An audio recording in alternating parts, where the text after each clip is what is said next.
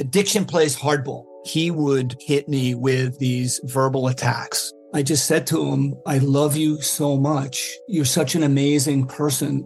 I can't take this ride anymore. It was the fact that Dad made that sentiment and broke down. And years later, he told me it had a huge impact on him.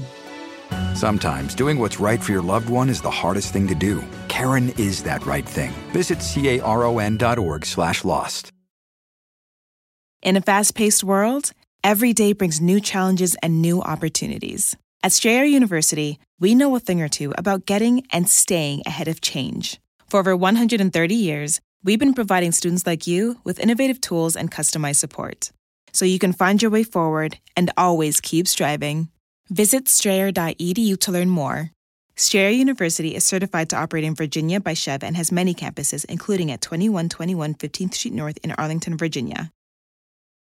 Let the word go forth. Fool me once. Are you fired up? I'm not a crook. Are you ready to go? Shame on you.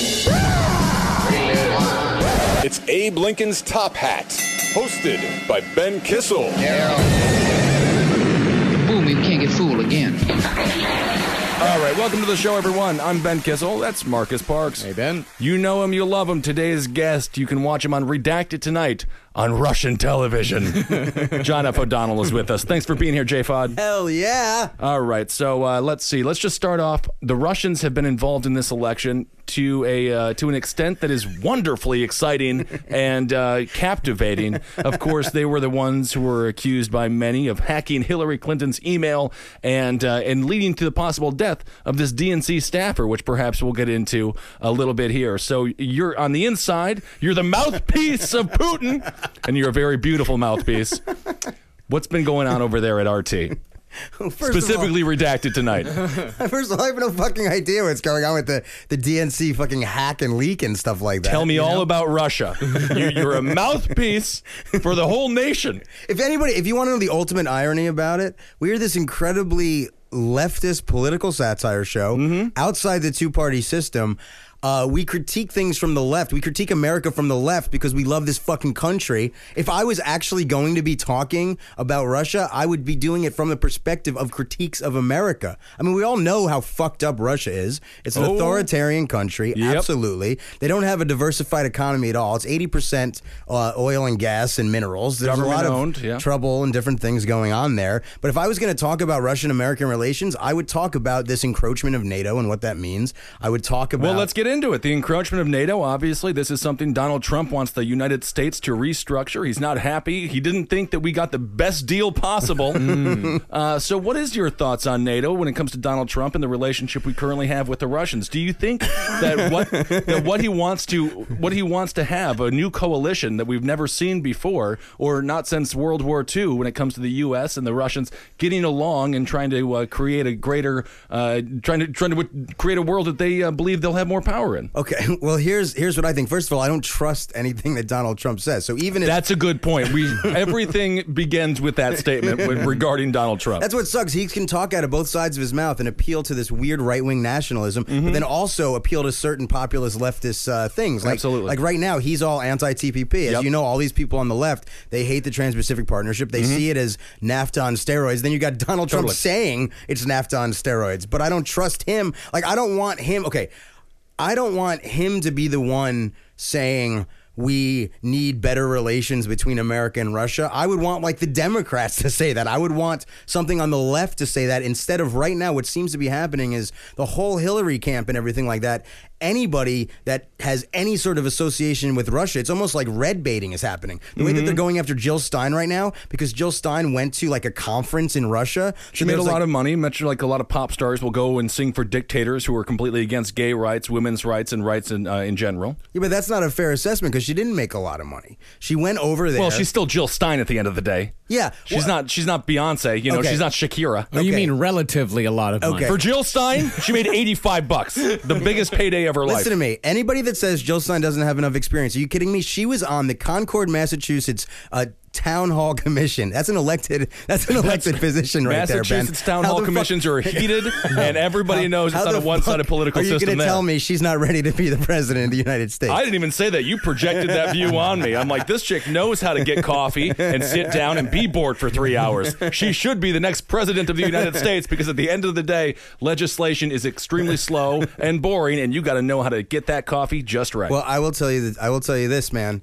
If you watch her interviews lately, because obviously now they're paying more people. The mainstream media is paying somewhat more attention to third parties like Jill Stein and Gary Johnson, because both of the establishment. Well, I guess Trump's not an establishment candidate, but both of the major party candidates are so disliked by so many people. Well, I think what the, obviously, and I want to go back to TPP just briefly. Obviously, the reason that I am against it is because it's just an extension of slavery. I mean, we have been exporting our slavery institution for a very long time in order to get goods for cheap, and makes everybody super happy when they go to the super Walmarts and then get lobster and a new tent and a machete for under $17. Thank you, children of the third world. CNN is officially in cahoots with the Clinton administration. I mean, you look at Donna Brazile, who is now the head of the DNC. She was the #1 mouthpiece for the Democrats on that network. There is a streamline from media to politics and political office and holding political office.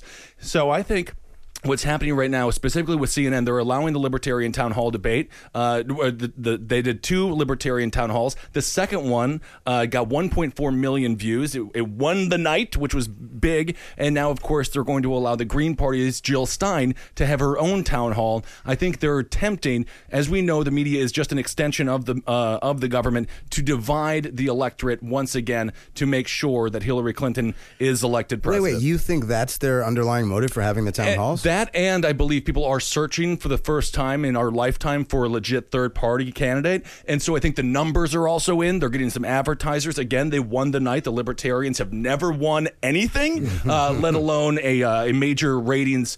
Let alone winning ratings for a major network. But hold on a second. I think if they're fracturing the vote and stuff like that, isn't it? It's not bad. Isn't potentially any Gary Johnson vote a vote away from Trump, and any Jill Stein one is like a vote away from Hillary? No, I wrote an article for Heat Street. I am a published author. Yes, you are. And what do I start saying now? Heat Street, what do I say? Well, I never. Well, I've never. That's what published authors say. Well, I never. Wouldn't you believe? Things like that.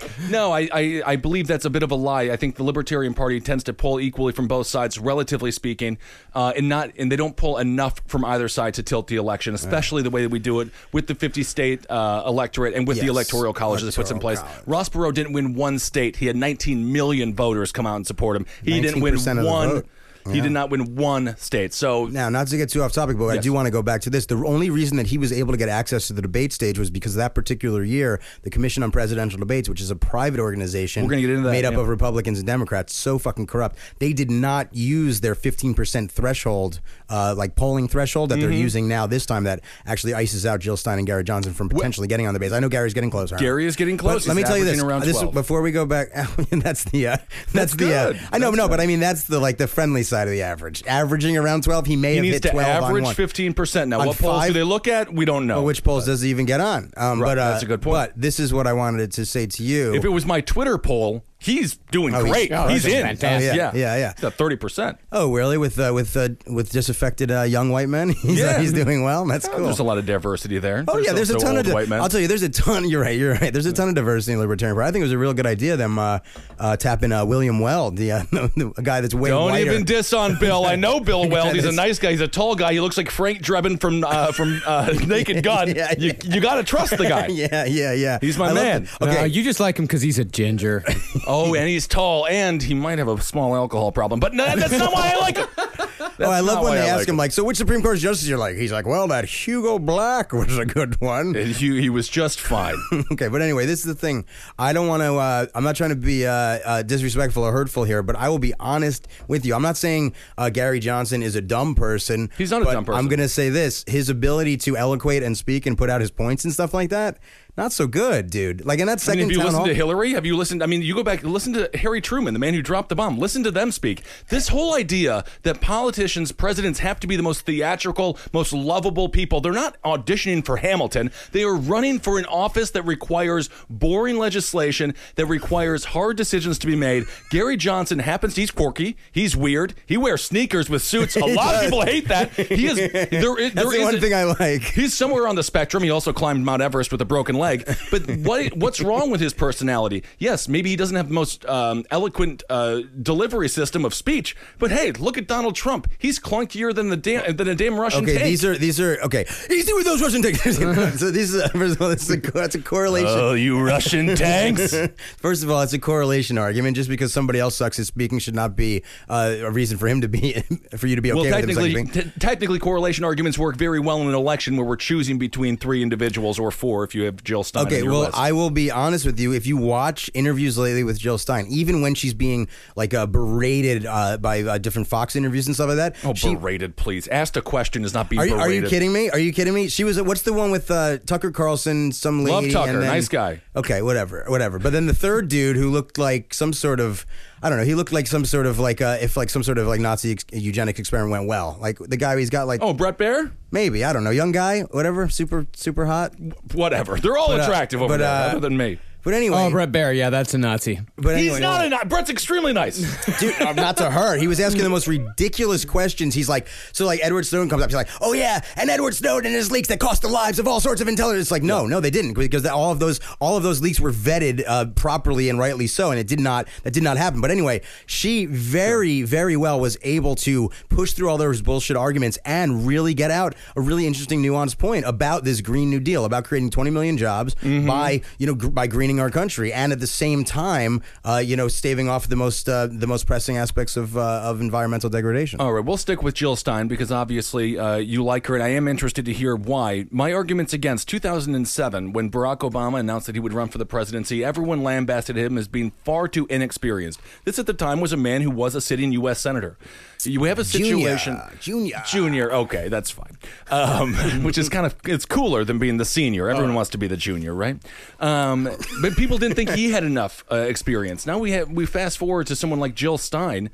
What is her policy regarding many things that she's never even had to come close to make a decision on? You know, you have Gary Johnson, Bill Weld, both two-term governors of blue states for the most part.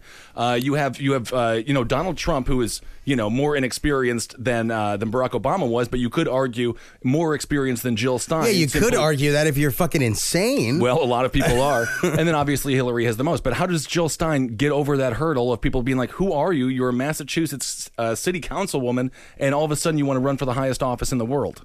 Yeah, fuck it. But I mean, how is she, that's kind of how this whole election has been. I feel like we're playing a game of burn it down, don't burn it down. Yeah. But no. I think J-Fon wants to burn it down. Don't burn it down. I don't want to burn it down. Good. Also, I will tell you this: the best case scenario I see is Jill Stein getting enough traction or enough name recognition through this election, and then if she's smart, in 2018 she'll run for a fucking Senate seat in Massachusetts. Then go from there. But what is happening with people right now? They just jump right into the presidential race. There's this guy on the right named Evan McMullen, who nobody has ever heard of. I believe he had 135 Twitter followers. Not that should matter, but it does. No, it's not McMullen. Bro. It's McMullen. McMullen. I apologize. McMullen. Here's how obscure he is. Okay. I wasn't even going to correct you because I didn't even He is so obscure. The right's running him. Obviously, they tried to run this other fellow a bit earlier, and now I've David French. Out of nowhere, these people are just popping up to try to get some conservatives over to their side and leave Trump. Was this led by that Bill Clinton? Dude, it's a similar situation because these guys there's some people they can't endorse because this is what's also is fucking with me. My head is so fucked with this whole thing. It's really shitty position to be so far to the left of Hillary Clinton right now, and then having to figure out how to navigate your way through these waters without being like a Trump apologist. And then there's all this gnarly shit happening. Like okay, the neoconservatives, you know, you got your you know, the whole, like, basically that whole, the extension of that Bush camp, right? You got, like, the more under the radar ones are guys like Robert Kagan and Fred Kagan, their father, Dom Kagan, Kim Kagan, Victoria Nuland, who's Undersecretary of State for Eurasian Affairs and shit like that. Bill Kristol's another guy that's in this camp. Younger guys, there's guys like Jeremy Kirshick, whatever, right? Yeah, I would argue someone like Charles Cook would also be on that list. I mean, there's a lot of young conservatives. You're right, Charles Cook, definitely. Charles Cook. He's a great guy, though, but nice man. But anyway, you were saying. I know Charles very well. Yeah, he's a good guy. Weirds me out. All right, but okay, so anyway, what's happening is not all of them, that camp is split, but a lot of them have aligned themselves and are supporting Hillary Clinton. Many have, yeah, many as predicted, yeah. As predicted, because they at least know what she's going to do with foreign policy. These guys are the war guys. They're all about war. They think the strength and greatness of America is connected with the strength and greatness and activity of our military. Absolutely. And shit like that. They're psychos, I think. So they're all behind Hillary now. Like Robert Kagan just threw a fucking fundraiser for her. It was officially on her website. Mm-hmm. She's supposed to be the left-wing candidate. She's completely aligned. She's completely pivoted and is trying to, court all of these right-wing people. Right. It kind of pisses me off. No, it's an interesting conversation. I feel as if I can say her name because she's been on the show previously. Nomiki Konst is a good friend of the show, and she's a great person. She was very behind the Bernie Sanders campaign. She was one of the larger mouthpieces. Her and Rosario Dawson were constantly out there. I mean, she's an amazing talking head, an incredible political pundit. I had a conversation with her. They were looking at Jill Stein, and first of all, she cannot support Hillary. They spoke with the campaign, and these are what we want to have happen, you know. And then immediately Hillary went and had a massive fundraising meeting with the largest institutions of Wall Street. I mean, a complete and utter slap in the face to the coalition that Bernie Sanders created. They looked at Jill Stein, and they just did not find her to have enough experience, so they were sniffing around Mr. Gary Johnson. So I was talking with her about how Bernie Sanders supporters, like Gary has said, 75% of his policies and Bernie's policies, in a Venn diagram, such as we talked about on the last episode, are together, but obviously the economics they break. Yeah, but so that's huge, people though. Now, like, that's connected to everything. Yeah, and this is what I want to talk to you about. So when it comes to Bernie, do you think it's the economic platform that Bernie Sanders was putting forward, or do you think it was the social platforms that he was putting forward that resonated most with his constituents? Because if it is the economics, then they're not going to go to Gary, but if it is the social, then I think Jill Stein has a much better chance of stealing some of his, rightfully being rewarded with some of his voters. I got to be honest with you, I think that it's the economics. Yeah, I mean, the economics easily. That's where they kept front and center, and that's why a lot of people, that's why the Black Lives Matter movement had been split about Bernie, because they thought that he was making the economic inequality thing too central, and they were saying that even if economic inequality is reduced, that, you know, institutionalized racism is still going to subsist, and black people are dying in the streets, so that needs to be the issue that's front and center. That's why there were disruptions of his speeches and things like that. Yeah, I mean, I think you could argue economic equality would then theoretically alleviate a lot of other inequalities, because in a capitalist nation, money buys power and it buys happiness at the end of the day. You can, but this goes back to, like, the initial civil rights movement, and there was that same debate at the time there, and they were saying that, oh, even if more economic opportunities happen, does it mean that that people of color are going to have access to them, and that unconscious white supremacy is actually going to finally be really addressed, and unconscious bias and stuff like that is going to be addressed, and we can finally transcend that. Sure. I do want to point out, I don't know why I want to say this, it's just a random fact that I learned this week, and maybe some of our Trump supporter listeners will be able to use it in a random argument. The first person to own slaves was black. I don't know why I'm pointing that out, but that's something conservatives will always say. Christ. Yeah, I watched Dinesh D'Souza. Yeah, that is something that, that's Dinesh. What white supremacists say. That is what they say. Like, that is a white supremacist back pocket argument. I'm glad. Did you know that there used to be, in this country, when my ancestors came over, the Irish ancestors, they was treated worse than the blacks was. Yeah. That is a fact right there. Did you know that back in Africa it used to be other tribes that would sell slaves to the slaveholders? There's still slavery in Africa. What did the Native Americans do? Black slavery.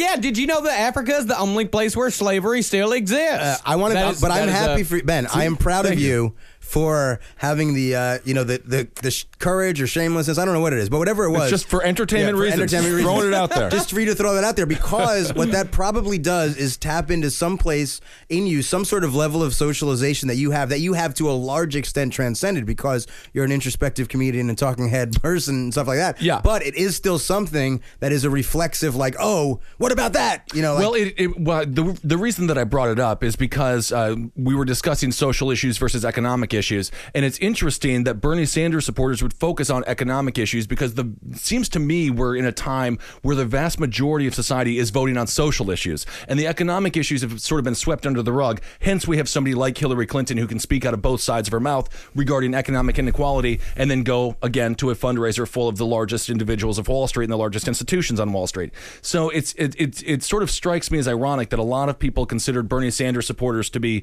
anti-intellectual or just flippant with their political support, when in reality, I suppose you could argue they were the ones who were really looking at numbers of behind the issues, which is theoretically a much more boring conversation to have. But when Bernie says it, it's kind of fun. The top 1% of the 2% of the 3%. 90% of the new income is going to the 1%. You know what I mean? You make him sound like Count Dracula. I'm not good at accents. It's just a person. That's a person. Yeah, that's true. But that's a good point. So I think though that Hillary Clinton is a political opportunist, right? She'll go with whichever way that the political winds are blowing. Right now, the political winds and social issues are blowing in a more progressive way. So I'm not worried. I don't think she's going to try to, stymie anything that's going on for LGBTQ rights. Mm-hmm. I think she's actually going to try to do something for criminal justice reform and stuff like that, because there is alignment for that now on both parties, because so I think that all of that shit, she's going to be kind of status quo-y with, or kind of push forward, because that's what the country wants. Like, for example, it is not cool to be homophobic these days, and it's also not economically prudent. The reason that a lot of these laws are getting rolled back, these religious freedom laws and stuff like that, is because all of these companies are saying they're going to pull out, and it's going to crush the economies of these things. So you've got Republican governors vetoing even crazier right-wing Republican legislatures that are trying to pass these repressive laws. And that's exactly what I was saying regarding economic equality and economics being one of the greater facilitators of freedom. As soon as it hurts the bottom line, they will, all social issues, everyone, as soon as it hurts the bottom line to be homophobic, then homophobia is out the window. Sure. So the reality is, when you push past all of these social issues and you scratch past the surface and you look at what the libertarians about, it's pretty far away, dude. I mean, they don't want the idea of a minimum wage, even though I potentially have problems with the specific policy of a minimum wage putting too much of a burden on small businesses compared to what I actually want, and I think will be talked about down the line, is a UBI, universal basic income, especially relative to all of this automation and mechanization of jobs. And we've talked about and I think there's some libertarians that actually are more okay with the UBI, universal basic income, compared to this fucked up version of the welfare state right now that essentially does keep people does de-incentivize people from working. Absolutely. And we've talked about that on the show regularly, especially when it comes to automation. In 2045, of course, they say roughly half of the jobs in the United States will be automated, and I think it's even going to happen sooner than that. Marcus and I have had conversations about, do you tax companies who have more automation and less people, or do you do something like just a base wage for everyone who lives in this nation, similar to what they passed, I believe it was in Norway. Of course, Norway is a nation the size of Wisconsin, or a little bit smaller, so it'll be tough. I mean, and then what kind of society do we have if everybody is given $25,000-$30,000 a year? How do we come up with a number about how much money people should get? It does sort of lead us down to a road of communism.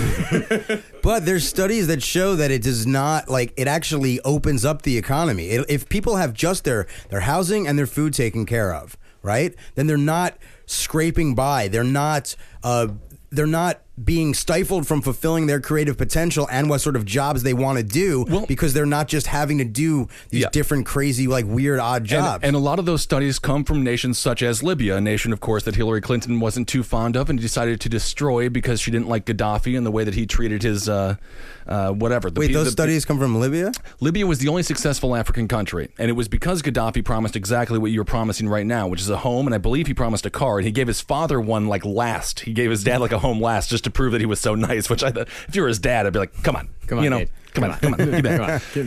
his dad got some other stuff on the DL. I hope so, for his sake. And a lot of people point to Libya and their economic model, specifically when it comes to the government, and how it tied to their political practices. And they look at that and they do side with you, and the idea that giving a house for everybody would lead to some economic stability. And and Libya is a good example, I suppose, because it was the only country that was successful in Africa, but we made sure that wasn't lasting too much longer. Yeah, they had a pretty good, like, for Africa, they had the highest quality of life, GDP, and all that sort of stuff, per capita income, all that sort of stuff. And now it's now it's doing pretty well. I'm just kidding. It's like a failed state, and now we're in there.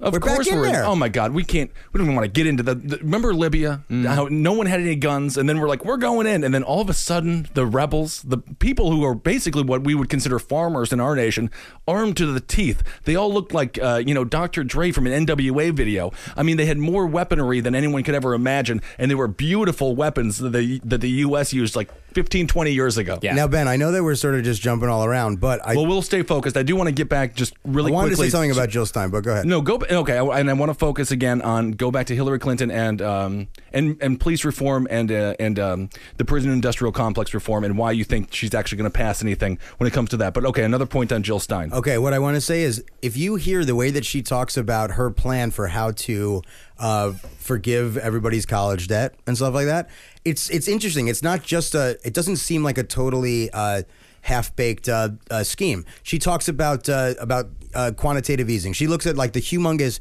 bank bailout, right? Mm-hmm. Like basically there was that $800 billion TARP thing, right? That was the thing, but that the banks paid back. But outside of that, there was an over $4 trillion of the Federal Reserve doing quantitative easing, like printing more money and stuff like that, but still trying to control and make sure that, the inflation didn't get too crazy and the dollar didn't get too weak, even though it was beneficial for us to make our dollar weak for all of those years after 2008 in order to allow our economy to kind of like in order to make it more attractive for other countries to invest in us and stuff like that and buy up our currency. So because we devalued it. But she says that a similar type of quantitative easing can happen to wipe all of this debt off the books, and it actually would actually free up all of these people from the shackle of debt so they can all get into the fields they want to do and do all of this sort of stuff. That combined with all of these green energy jobs, if we really looked at it as like a state of emergency, as like a, equivalent to like World War II building up to war, but doing that in order to change our economy into the sustainable, kind of like a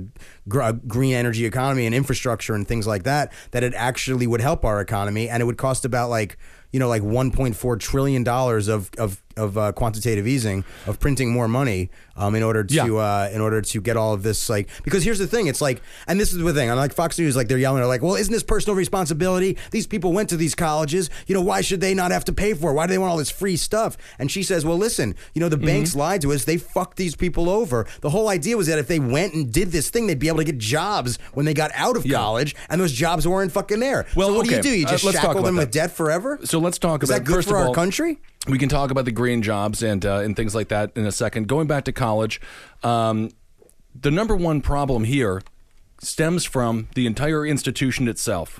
Colleges are businesses. The people who pay the rent, the people who pay to keep the lights on in colleges are the students. So there's a complete and utter...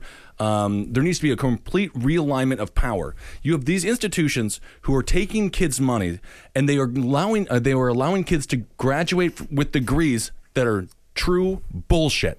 You can graduate from a college with $150,000 in debt with a degree in like height. And what's it like to be a 6'7" ginger from Wisconsin? That's my major. I'm creating it.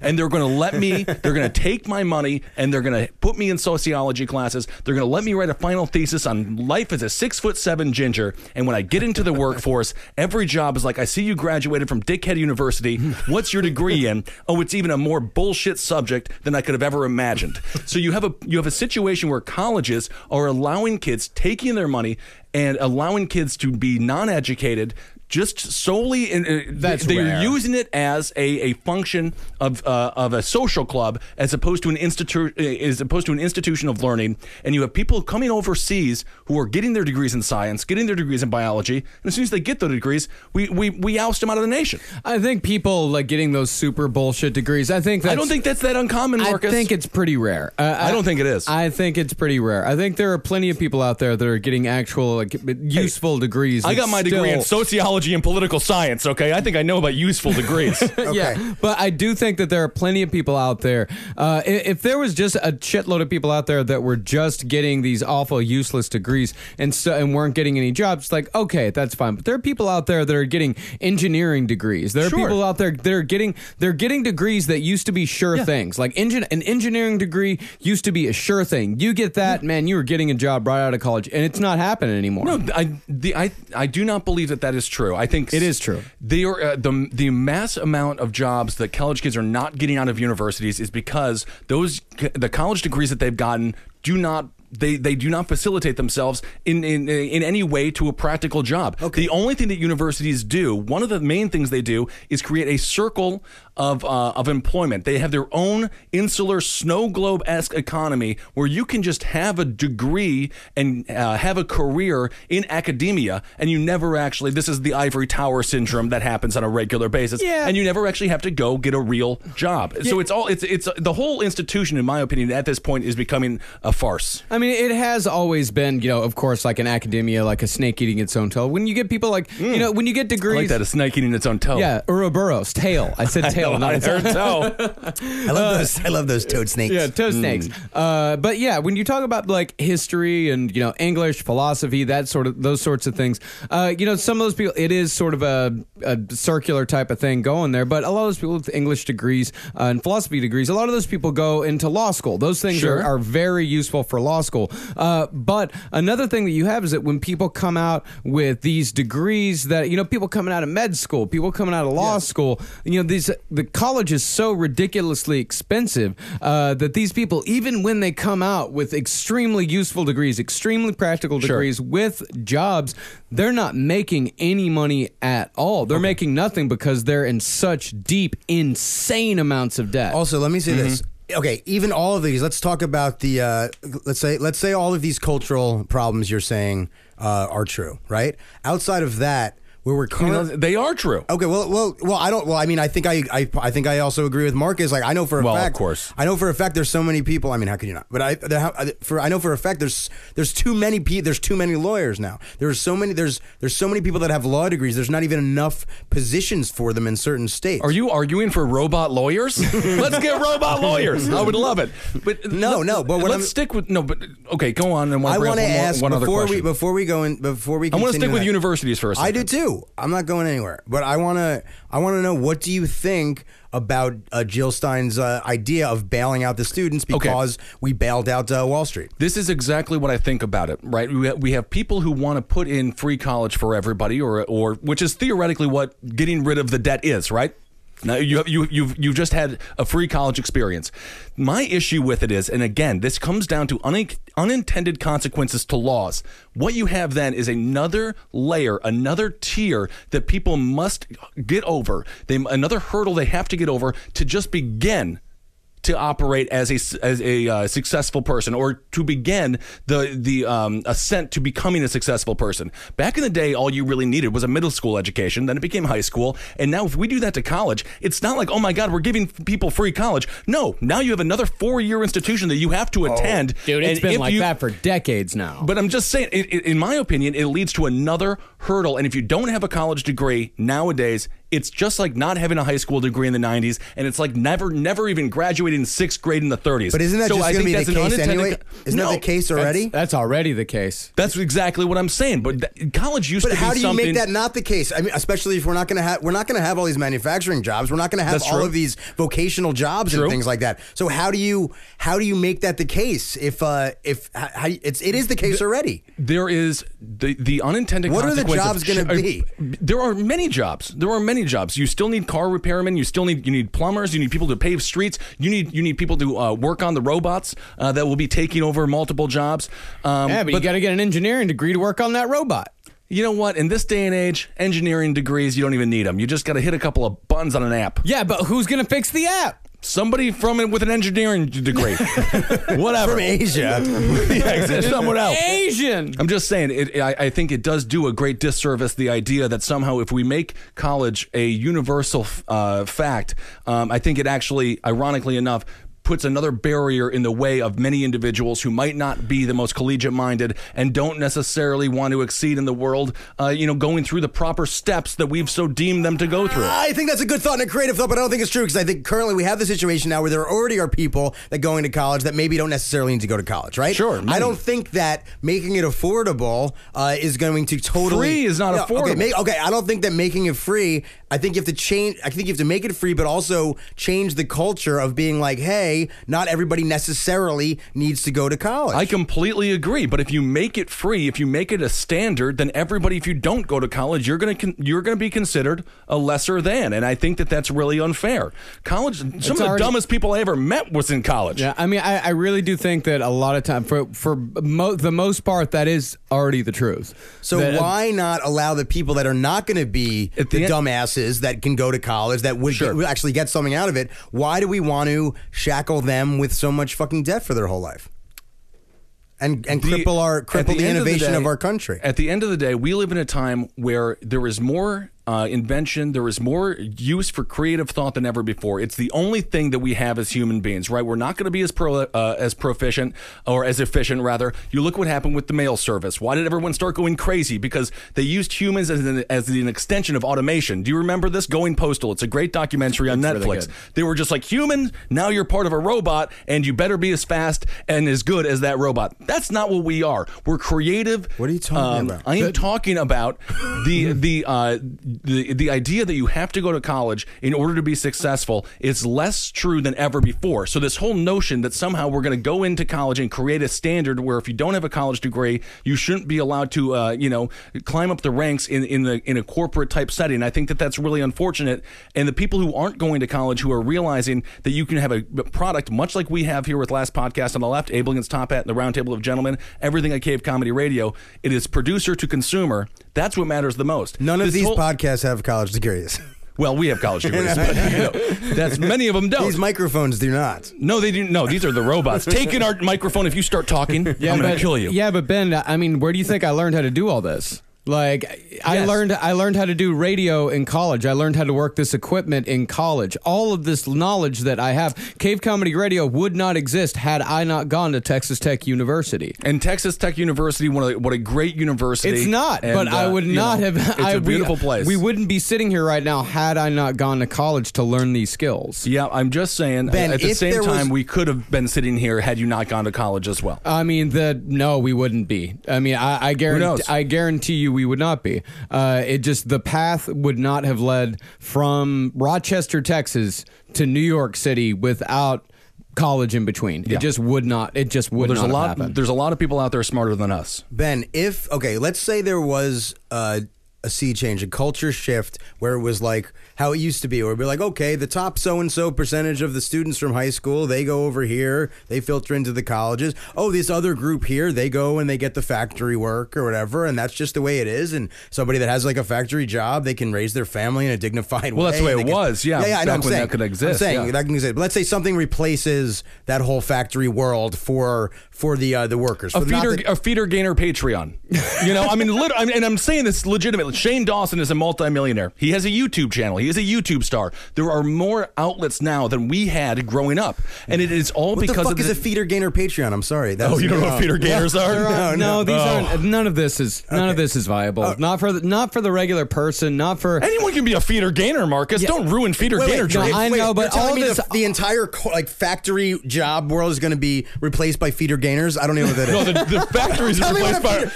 Oh, my God. All right, J-Pod. It's like one... but what we used to have is an entire town that was that worked at one place. Like you had an entire town that was, actually they would graduate. Some people would get out, some people wouldn't. Some people would be perfectly happy to go from cradle to the grave working for Henry Ford. And that's gone. That is gone. But that's the thing, is that the answer is to bring that back in addition to figuring... There is no bringing that back. There is a possibility of bringing that back. Even Nike. Everyone's like, oh my God, Nike is coming back. Okay, feeder gainers, just to clarify it for you. Feeder gainer is a relationship where somebody feeds somebody and then that person gets larger and they have sort of a harmonious relationship of need. Yeah, and the feeder gainer. And the feeder pays money to the gainer. The feeder pays money to the gainer to pay for food. So it's like a factory town type thing? It's a factory town, but it's a one-on-one. It's a factory town. It's a factory, yeah. Wait, is this like a sexual fetish? It's a sexual fetish. Yeah. It is an absolute sexual fetish. Okay, well, let me just finish I'll show you some videos after this. Okay, I can't fucking wait. Let me finish my point real quick. I'm going to say this one thing. But I didn't even finish my thing, but you just yelled feeder gainer before I got to the point I was trying to make. All right, you may go then. If I feeder gainer interrupted you, then you can go. That seems fucking fair. Okay. That's one rule we do have on the show. So let's say that whole feeder gainer thing was replaced with some sort of new thing that worked for that. So the top 20% was just the ones going to college. Don't you think the situation there should be as such that it should be an affordable sort of thing for them compared to this shackling debt? In that case, if it wasn't, I don't think that... Again, I think the entire institution... I don't think the prohibitive price of college has to be the thing that keeps it from tricking everybody into another level before they can ascend to there is something very Scientologist about it, especially when it comes to down to the brainwashing that a lot of these kids are going through. But I think the whole problem is, again, like I just said, the entire... power construct is completely off. The students are the ones who are paying for the institution to stay in business, and that's exactly what it is. It is a business. The universities no longer have an investment in actually educating the students. The students are there. It's just a 4-year play date, and in my opinion, the entire institution is completely in shambles, and that's why we have a situation where we spend more per child than any nation on earth, and our education system is in shambles. Well, it is a problem that these colleges can charge whatever they want, and then they're just going to get these...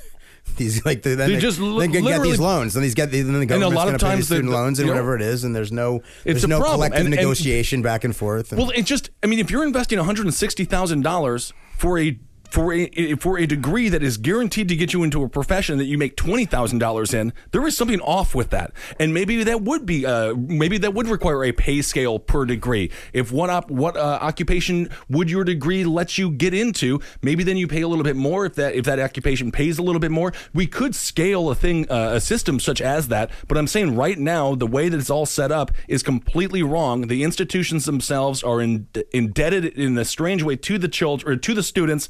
And they are just huge corporate businesses that aren't doing the greater good any good. Sure. So that's why I think that we should forgive the debt for those kids.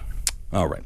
Now, I had one, Nike coming over. A lot of people discussing Nike, going back to factory work. A lot of people talking about how Nike is coming here and they're praising it. It's because Nike created a new technology where they can basically 3D print shoes. We no longer need the people putting together the shoes in six different parts coming together to form one shoe. Now it's only two. So everyone talking about how Nike is coming over to the country, how that's going to save the day. Everyone's going to have a job again in the factories. It's completely wrong. Obviously, some will. They'll, we'll need people like you just mentioned to fix the machines and stuff like that. But the institution of factory work and the idea of a factory worker being able to feed a family of, let's just say, three is completely gone and it's never coming back. Yeah, and this is how Trump is swindling all of his supporters. Many times. Yeah, that's very true. He's playing them. He is, I think the media has largely failed to explain to Trump supporters the phenomena of Trump. This right-wing nationalist is able to come about because of the policies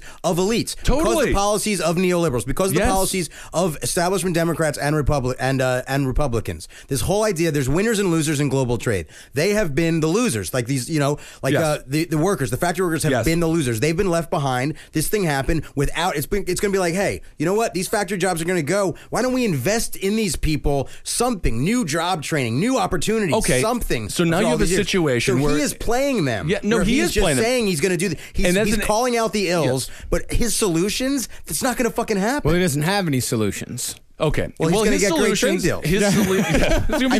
Ben, I literally heard him give a speech where he goes, I know, I'm going to get the best trade deals. You know, I'm going to get the best trade deals. I'll tell you. He goes, I'll tell you exactly how. I'm going to get great trade deals. Yeah, yeah. And everybody claps. Everyone goes, yeah, I know. That's why we keep saying on the shows that his whole thing is you don't worry about blank, I'll worry about blank. He worries about blank. Yeah. But then you have a double-pronged problem here, right? Because you have a situation where you have the Elizabeth Warren camp of the Liberal Party, the Democratic Party, the Liberals of the Democratic Party being against science in many ways, such as against the Keystone Pipeline and against fracking. So you have a situation with the people of West Virginia. That's a stretch right there, the against science on that one. The Keystone Pipeline is completely against science. We know how to get a tube and have oil run through it, for crying out loud. Yeah, one that leaks all the fucking time. Very rarely. Not very rarely. Very rarely. Not very rarely. We had over aquifers and shit like that could potentially decimate water supplies for multiple states. One-third of the entire population. That is really clever to say against science right there. It is against science. We know how to put a tube together and have a liquid run through it. I don't see what the big deal is. Also, the Keystone Pipeline is politicized. It is just an extension of a larger tunnel system. That Bucktail oil and shit in that fucking Alberta tar sands is some of the dirtiest fucking energy in the planet. It's terrible stuff. It's a pretty big pipe. One-third of the pollution in California, for example, comes from China. These things are not... Pollution does not know national boundaries. It does not... Pollution doesn't stop at the border of Idaho. So we should encourage it? No, we should not encourage it, but I'm saying the Keystone Pipeline, which is an extension of a pipeline that already exists, got completely politicized, and it would have been totally fine. You could argue eminent domain and things like that, and I think you have a much more rational argument to be against it. But science has proven we can get tubes to have liquid flow through them. Yeah, you have a situation in West Virginia with fracking. For example, the science is out, and I do understand it could lead to some issues. Earthquakes and stuff? Perhaps earthquakes, although Flammable drinking water is one of my favorite kind of drinking waters. I also like Fireball, whiskey. I'm in flammable drinking water. We are from Britain. But we talked about this on the last episode. People have immediate needs. They need to feed their families. They need to drink their water. They need to have a car that they can fill up with gas to get to work. So you have somebody like Hillary Clinton going out there to the people of West Virginia, fracking country. My girlfriend's family has made a lot of money, or not a lot of money. They made no money, but the people that she knows in Wyoming. It's another fracking state. You can't just tell these people that they're not allowed to participate in an activity that's going to feed their family and have no other option for them to be drawn to. I agree with that. And it's really, so it's a difficult, so we can sit here and talk about green energy until we're blue in the face. But at the end of the day, it doesn't seem to be happening. Well, it's because we're not putting energy towards, not that type of energy, actually like figurative energy, towards creating those jobs. And you don't think there's enough infrastructure jobs and cultivating clean energy that could replace these fracking jobs? I mean, I know in Texas, in my part of Texas, wind turbines, like actual like wind energy has been a huge boon to jobs. A ton of people have gotten jobs. Like manufacturing those, there are a lot of people that get a ton of jobs from renewable energy. It's proven to work. T. Boone Pickens, man. T. Boone Pickens. I haven't thought about T. Boone in too long. I love T. Boone Pickens, but he was someone. Feeder gatherer? Or feeder gainer? Actually, feeder gatherer was feeder gainers in the 19th century. No, T. Boone Pickens is he's an eccentric Texas billionaire who saw the actual benefits of renewable energy, of wind energy. He invested a ton of money into it, and he's getting a ton of return on it. So renewable energy, it does work. There are people out there that are actually investing in it and they're loving it. If we want to do it. And you want to talk about people, on their lands, saying, they have this oil underneath their land. They have a right to bring it up out of there. They also have a right to sell space to these renewable energy corporations, like the actual like wind power. There are ways for these people to monetize their land. There are ways for people to make money off of this. It just doesn't have to be fracking. It doesn't have to be fracking, but why can't we have a coalition of all of these sciences, all of these things come together, and then we can actually have a country where we don't have to constantly go start wars in the Middle East because we are in need of their oil. Well, that's bullshit because we haven't been starting these wars for the need of their oil. We haven't been using Saudi Arabia's oil for decades. We have like 20% of our oil from the Middle East. Most of it comes from Canada. That's a huge percent. It's a very low percent relative. 20%? Yes. Yes. Whenever everybody imagines it's like all of it, we don't. The reason that we're in the Middle East is to control the supply of that oil, not for our own domestic use, sure, and it's also to have military presence, strategic places for drone bases and different things. Oh, like well, of that. Course. I mean, all of that stuff. We're not discussing that. But Marcus is right. It's we could do whatever we want with this economy. If we really transition to a green energy economy, the jobs would be all there. And I also agree with you that no, we can't just let these people out to dry, like the people that could now finally make some money from fracking. Also, just like the coal industry, right? The coal industry is dying. Okay, that is fucking happening. And what is interesting is one of the biggest reasons for it dying so quickly is fracking. That's one of the side effects of this natural gas boom is that coal is becoming less and less viable because it's becoming so cheap, right? And and they argue that because fracking is again much cheaper, and they also argue that fracking is a safer for the environment solution when it comes to energy. Exactly. So that's what's interesting, right? So basically, This is Hillary Clinton's take on it. You're kind of pretty much aligned with how Hillary Clinton feels about this energy stuff because she's been an ambassador for fracking on an international scale. I mean, she, as Secretary of State, she was all over Eastern Europe, every place, trying to get everybody to do this fracking. She's helped develop it and things like that. The thing is, it has had this weird effect where it is crippling the coal industry, and I think that's good from an environmental perspective. But it doesn't mean I want all of these people who have worked hard for generations to get fucked over. You know, people that kept the lights on through World War I, World War II, all of this sort of thing. These are salt of the earth people. These are very, very hardworking people. Extremely. But now what's happening, which is so fucked up, is the coal industry. These different big, huge coal companies are going bankrupt. And what's happening is they're declaring bankrupt, and then the first people that are getting fucked over are the pensioners and are the people with their health benefits and all. Don't that get stuff. British calling them pensioners. Come on, my friend. I just watched Absolutely Fabulous. I know how they talk. Oh, I love that show. Great movie. The movie is amazing. Oh, they made a new movie? Absolutely Fabulous. Check it out. Yeah. But yes, to your point again, and I think you made a very valid point. And this is we stuff can't I just covered throw on these Redacted Tonight. Good show. Good you show. Can check it out on Redacted Tonight. I covered that. And because this is what's the thing. Right. This is the problem. There's two types of. So basically, if a coal mine exists, right? They have to set up they have to create a bond. They have to hire either third company or something to be like, okay, when we leave, you guys are going to clean up this shit, right? Sure. We're creating do it jobs. Yeah. So there's two types of bonds. There's a surety bond, meaning that they set aside this money, being like, okay, we'll pay this third party to clean the mine, right? But a lot of these companies in the past number of years have convinced regulators that they'll do a self bonding, meaning the company will be like, hey, look at our books, we're doing so great, we're going to have enough money, we'll clean it up. However, this is what's so fucking crazy. A lot of times they're showing that they can do this thing, they can self-bond to clean up the land, and the regulators are saying okay, and then the companies are just going fucking bankrupt. Like Arch Coal showed this thing, like, oh, look at our bottom line, we got all this, we're gonna be fine, we can clean it up. Within a month, they went fucking bankrupt. So now what's happening is they go to bankruptcy court, and the judge is like, oh, okay, well, you know, we want to be able to pay the people who are getting their pension or the healthcare and stuff like that. So we're going to take the money out of these land reclamation funds, the funds that are supposed to be to clean the land. Instead, we're going to pay the people, and you want to get the people paid, but at the same time, then these places just become super funds, and eventually, over time, the federal government through our tax dollars pays to clean it up. It's a really broken, fucked up system. All right, let's go into that's true. No, it was completely messed up, Jesus and the question Christ. Is where do we go? How do we go forward and try to figure out, again, like I said earlier, a coalition of all of these, all of the energies, and we can figure out something that is actually reasonable, sustainable, and pro-worker. You would acknowledge, though, that phasing out fracking would be a good idea in the long run. Well, the science is still out on fracking. Science is pretty in. You know what? I watched Aaron Brockovich. I know a thing or two. The science is in on fracking. The science is shitty. It's bad. You know, it's interesting. The science stays out when Ben does not like the science. No, the question is, I mean, you know, people get. I don't even want to get into it. People get very emotional when they talk about the Earth, you know, as if it's, you know, something more important or more special than just a massive rock that we're supposed to use. We need it to live. We like it. I mean, we do. It is a very fragile type of system. That was a hot take right there. That was a hot take. I mean, who really cares about the unpredictability of weather? Certainly not Louisiana right now. Certainly not those people that are drowning in Louisiana right now through unprecedented rainfall, possibly because of some sort of, I don't know, global problem that we have with climate.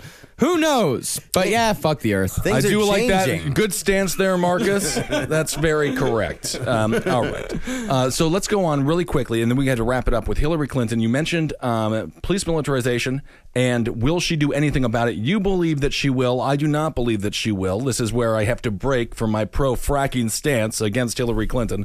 And I say pro-fracking in a mildly lighthearted way. I think it should be, again, like I just said, part of a larger thing. But she was the one who signed the 1033 program, which was the which was an amendment attached to the National Authorization Act in 1996. Obviously, they were for the National Authorization Act in 1993. Maybe it was 1994. It was signed under Bill Clinton. Hillary Clinton absolutely loved it. That allowed the military to give military equipment and goods to local police precincts and things like that because, quite frankly, they had an abundance of them. And leftover. Just a bunch of leftover bombs and missiles and tanks because God knows Stevens Point, Wisconsin needs a tank. They need an MRAP, dude. Why do you think all of a sudden we live in a militarized world, and it is because of the policies from the Clinton administration, from the Bush administration, and certainly from the Obama administration as well? Why do you think all of a sudden she would change course and somehow realize the error of her ways and repeal some of the laws that she was so positive to push? Well, I'm talking specifically about mass incarceration. That aspect of it, in terms of the, and I want to give props to Obama. We haven't done it yet. He released, what was it, 166 prisoners, more than 9 presidents combined. If you are one of those prisoners that he released, please don't commit a crime and ruin this, because it will never happen again. Don't Willie Horton his ass. Yes, don't do it. Look what happened to Dukakis, and do not make that happen to Barack Obama, please. Yeah. That was a tough one. That was a tough political ad. Oh, yeah. That and the Daisy ad from LBJ Daisy ad. Oh, that was a few. Yeah, brilliant. Ad. What's his name against Goldwater? I think. But no, the I'm talking about mass incarceration. I'm talking about this idea where people like the kind of like the nonviolent offenses and nonviolent drug offenses, the long sentences and stuff like that. Totally. There's a number of people on both sides of the aisle that want to push things forward. There's been different bills that have been apparently supposed to be kind of like being pushed through through Congress and stuff like that that will limit different things. However, it's not really a priority. I just don't think she's going to do anything reactionary with it. I think she's going to do what's going on with where the political winds are blowing and stuff like that. In terms of continuing to militarize our police and selling them all the weapons and giving them away basically, I don't know what's going to happen with that. I can't really imagine that policy is going to change very much because it's not a very well publicized issue and policy. Nobody really knows about that outside of politically wonky people. The whole militarization of police and stuff and like the militarization, except the communities that are being militarily policed. They know militarily policed, and of course Nixon just there was a document that just came out that basically laid it out perfectly that Nixon knew that the war on drugs was actually a war on blacks and a war on minority groups. And Ronald Reagan, I'm sure. And the Clintons, who also tripled down on it, they also knew exactly what they were doing. Let's be honest about that. The Clintons, that falls on the Clintons' feet. Yes, he was the president, but that was a full Republican Congress that was chomping at the bit for that too and was pushing that tough on crime legislature. The 96 crime bill, yes, sure. But guess what? The version that the Clintons did was fucked up. It's quite possible the version that the Republican House and Senate were pushing through, I believe, was even worse. There was some pushback. Who cares? He's the president. He has a thing called veto power. Well, hey, it doesn't matter what the Republicans would have done. But again, he agreed. He agreed with that sentiment behind the law, and he knew exactly who he was feeding. And what happened was, I agree. But how come no one remembers that Newt Gingrich was leading the charge on that? Tip? Because it doesn't matter. Because at the end of the day, if the president isn't pushing through the bill and the president doesn't support the bill doesn't get passed. Veto power is pretty damn important. You could argue it's the most important thing, other than the Supreme Court, that the president has. Well, how come Hillary Clinton deals with more shit about that than say John Kerry did, or like Joe Biden, who wrote the fucking thing and who still actually stands by? Because Hillary Clinton is the one running for president. Yeah, but I mean, it's like people don't even know this other shit. You don't even know this. But also what happened when it came to the 96 crime bill or the 94 crime bill, whatever happened in the 90s, whatever year the crime bill was, we've slowly been going through a situation where municipalities are making a lot of their money through law enforcement. And cops were never supposed to be an extension of the tax man. That was never the intent of officers. And so what's happening now, and I just had a great conversation with Camille and Ebony on the show Kennedy on Fox Business. Kennedy. You can check that out. MTV, Fox Business. 24%. I saw her interviewing Jill Stein, by the way. We can talk about that. Oh, yeah. Kennedy actually likes Jill. She does. She's like, what do I have to do? What do we have to do to get you and Gary Johnson on these goddamn debates? Yeah, yeah. Kennedy's a huge libertarian and opponent of third-party candidates. Basically, so we have a situation in Ferguson. 24% of the entire city was making their money was coming from, you know, police stops, ticketing, and things like that. That was never the intention. And I don't see Hillary Clinton having any idea or desire to change the facts in the country that's happening right now, where these police precincts, these police are going into environments that they know it's like if you're a fisherman, you go to the hole that has all the fish, you know, and they know for a fact they can just go in and ticket, you know, as many people as possible and come out with a huge cash huge cash load and go back and they did a job well done. So well, you very well may be right with that, but you very well may be right. But let me ask you this. First of all, the Department of Justice, although finding that the murder of Michael Brown was not malicious intent, was not done. The cop did not get indicted at the federal level either, right? So, but then that same Department of Justice did say that there was institutionalized racism happening here, and they did point out what was happening in Montgomery County, like you were talking about, with all of the nickel and diming and basically the taxing people for being poor and stuff like that, but. And that means that the DOJ is actually, under Obama, is actually doing something about that. I think she's going to be an extension of Obama, so you can argue that she would do that. Let me ask you this. Do you really think, as president, Gary Johnson would be able to do anything? Do you think, like... Gary Johnson, as governor, he vetoed more laws than more bills than 9 presidents combined. There is some flaws with what he did. He allowed, I believe it was 3 private prisons to be built in New Mexico, but he did transform that state in a lot of ways and got it into relatively positive fiscal area. It wasn't perfect, but yeah, I think that he understands how to legislate, and I don't see how he would do any worse than Jill Stein, worse than Hillary Clinton, and I think he would do a hell of a lot better than Donald Trump. So yeah, I think that's fine. I mean, Loretta Lynch and Eric Holder, they both want Hillary because at the end of the day, they want job security. And it's the exact same thing with James Comey, the head of the FBI. He was outlandish that he was the one who even gave that speech regarding Hillary and her email scandal, which we never even got to. So you have to come back.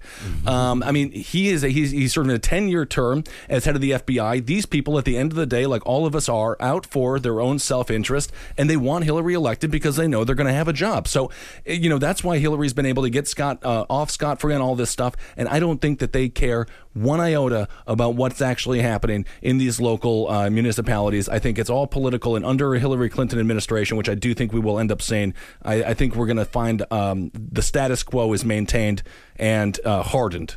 Well, you know what? I think. Let's say that's the case.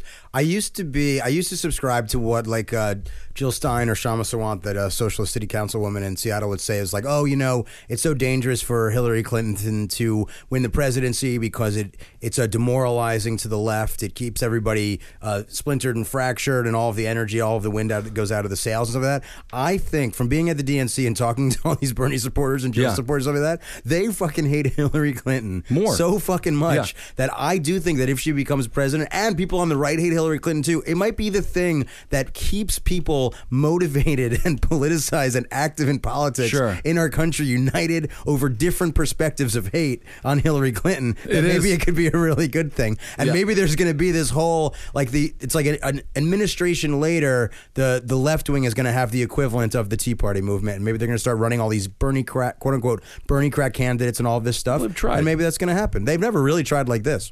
I mean, you could argue Elizabeth Warren is an extension of an Occupy movement or something like that. But I'm talking about people running. The whole Occupy movement was no leaders, you know, nobody's running, the system's broken, so we can't run within it. Now you have people that are running down ticket as progressive Democrats or Greens or independents, and it might happen. Which I think is a great thing, and that's the one thing I've always demonized the Occupy Wall Street movement about. They never just organized. They never had a leader. I mean, that's the problem with a lot of times on the left. That's what I've been saying. I mean, without a leader, nothing ever gets done. Right. Right. That's ever. Changing. Maybe the Occupy was like their 1.0. You know what I mean? They just were becoming politically aware for the first time. You know, now it's a little bit more matured, and this is the next incarnation of it. It's a crazy year, Mr. Parks. And you know, we have the Democrats are running the war hawk. They're running the center right candidate. They're running somebody who is for free trade. The Republicans are running a total out of the box candidate who's against TPP, against free trade, pro, you know, against NAFTA. I mean, out of the box. He's out of the box. That's it. Like that's the that's what you're going to use to describe Trump right now. I don't know how else he's out of the box. Out of the box. He's like a Taco Bell. Is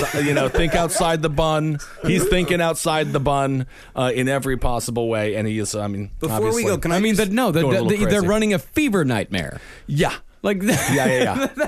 That's what they're running. Can I just ask this one thing? I know that we got to wrap it up. Can I just ask you this one thing? And I want to know, because I can't believe that I'm conflicted about this in my head. Is he really smart or really dumb? Like, for him to be able to talk out of both sides of his mouth and to play the perfect role to appeal to what he's appealing to right now, is it just a product of all of these different policies and different things that have happened in our country that has allowed a man with his quote-unquote skill set or his personality to shine and be seen as appealing? Or is he fucking brilliant? No, I think what it is that he's using the same techniques that worked really well in small rooms for decades for him. Like, this, the sort of like riding the wave technique that he uses in crowds and businesses and on television, like in The Apprentice, stuff like that. He could use that to his advantage, but now he's in a position where he's going to a lot of different places and speaking to a lot of different folks, and he's on a national stage where that sort of shit that he says, he's not talking to Omarosa anymore. You know, like he can ride a wave through an Apprentice episode and say a couple of different things and talk out of a couple of different sides of his mouth, and that's fine. But now he's saying shit that has ramifications on a global scale, and he's not brilliant at all. And I don't think he's dumb at all. He's just, I mean, you're judging a fish on his ability to climb a tree here. I would answer that question with, What is intelligence? When it comes to intelligence, it's the same thing. From an entertainment point of view, he's absolutely crushing it. Very much so. And he does have an emotional intelligence to him. He's meeting the people that feel disenfranchised, and he's being able to regurgitate what he feels they want to hear. He doesn't know anything about foreign policy. He has no academic. He does not have political intelligence by any stretch of the imagination.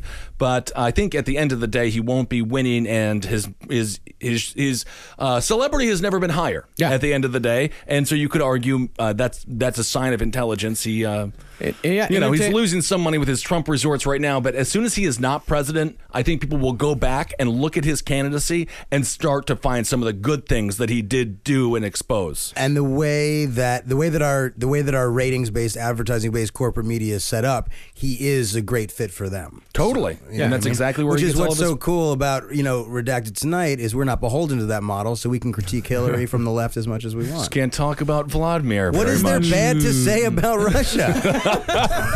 All right.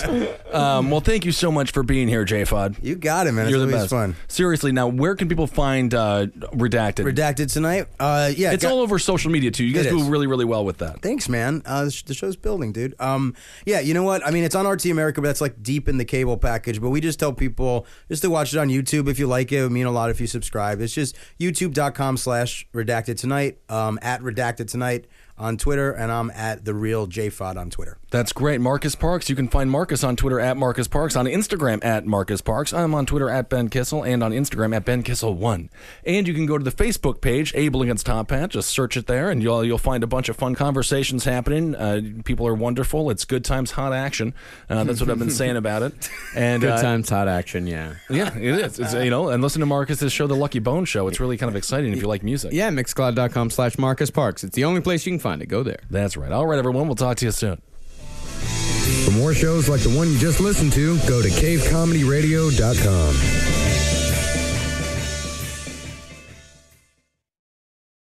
Hi, Max. I wanted to share something with you. I wanted to tell you how grateful I am and how you've embraced your sobriety since day one. I'm grateful for how you changed your life. I'm grateful for the love you have for me. I'm grateful for you. Love, Mom. If your loved one is still struggling with addiction, you might not feel like you'll ever get to grateful, but we can show you how. At Caron, we've helped families overcome addiction for 70 years. So if your loved one is ready for something different, visit caron.org/lost. In a fast-paced world, every day brings new challenges and new opportunities. At Strayer University, we know a thing or two about getting and staying ahead of change. For over 130 years, we've been providing students like you with innovative tools and customized support, so you can find your way forward and always keep striving. Visit strayer.edu to learn more. Strayer University is certified to operate in Virginia by CHEV and has many campuses, including at 2121 15th Street North in Arlington, Virginia.